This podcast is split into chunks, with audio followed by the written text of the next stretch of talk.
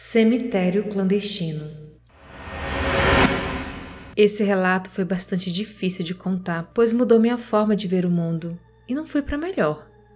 Depois do que vi, evito a todo custo lugares ermos e quando fico sozinho, sempre estou em alerta.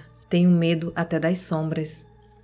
Trabalho como representante comercial e isso me leva a muitos lugares aqui do Nordeste, Nestas minhas andanças, precisei passar três meses em um município chamado Eusébio, no Ceará. Como o período era meio longo, resolvi alugar uma casa para economizar. Como o município está expandindo e tem muita gente rica se mudando para lá, a oferta de casas com valor razoável não era muito boa. Fiquei com o que me apareceu. Precisei ficar em uma casa quase isolada.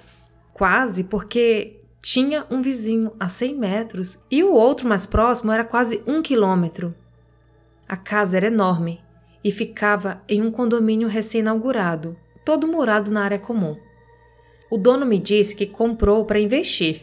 Descobri depois que não era bem isso, pois ele havia se mudado de lá há seis meses, depois de uma estadia de apenas um mês. Logo, vocês saberão por quê. A casa tinha as costas para uma mata que era separada do condomínio por um muro alto.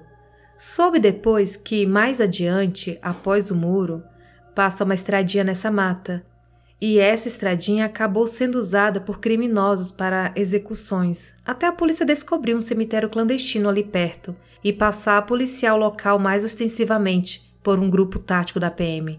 O lugar é perigoso, mas não era só isso. Fiquei apenas duas semanas ali. Logo no primeiro dia, me senti desconfortável lá, apesar da beleza da casa e da natureza local. A noite caía com um silêncio pouco natural. Nem um piado de coruja, nada.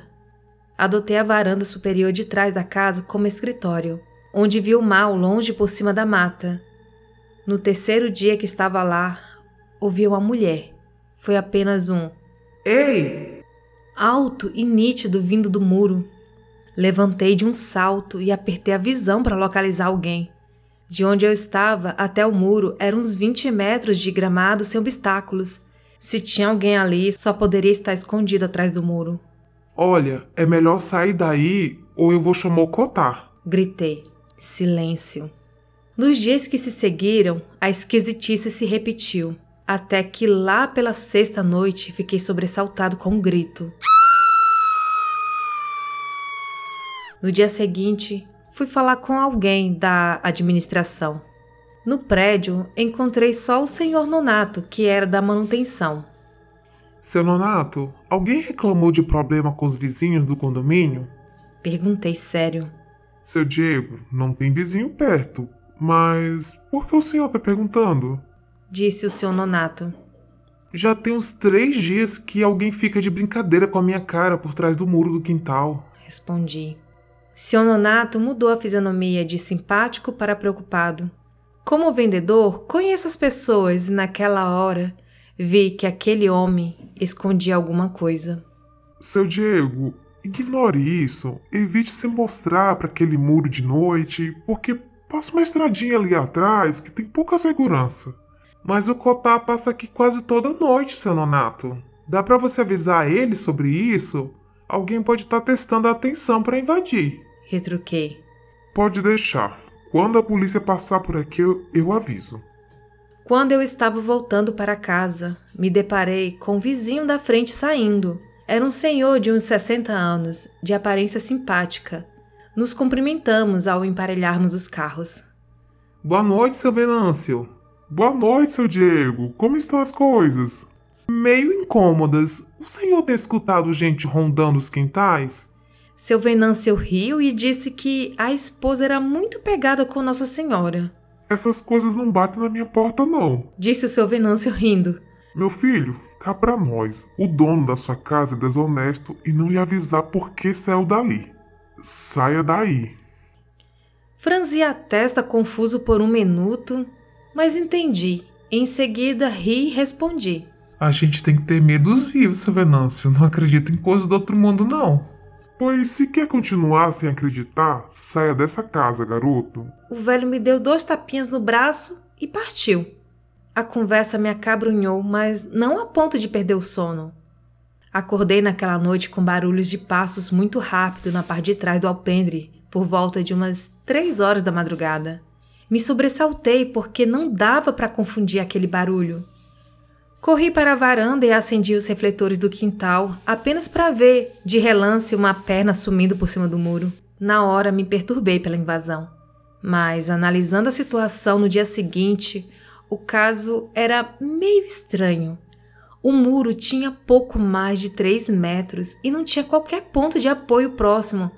Então, como alguém conseguiria pulá-lo tão rapidamente? Isso logo após correr 20 metros de gramado que separam o alpendre do bendito muro. Aquilo estava estranho. Na noite seguinte, aquilo se repetiu. Correria no alpendre. Eu corri para a varanda só para ver um vulto sumindo por cima do muro. Era uma manhã de domingo. Uma ressaca de noite mal dormida me deixava de cara amarrada. Enquanto tomava meu café no balcão da cozinha, percebi algo.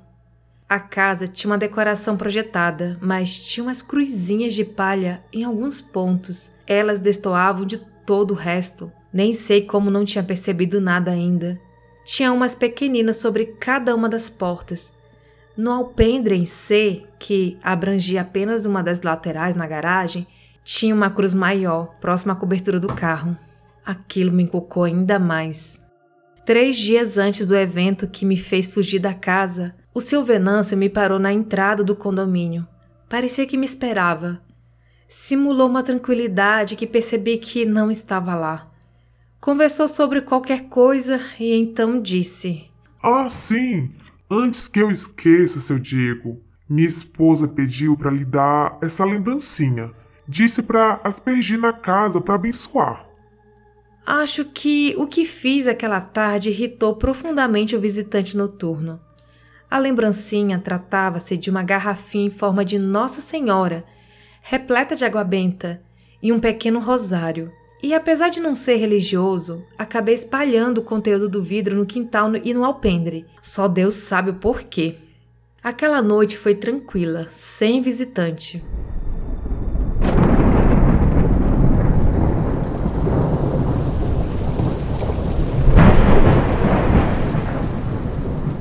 Dia seguinte amanheceu chovendo e a chuva persistiu durante todo o dia e entrou pela noite.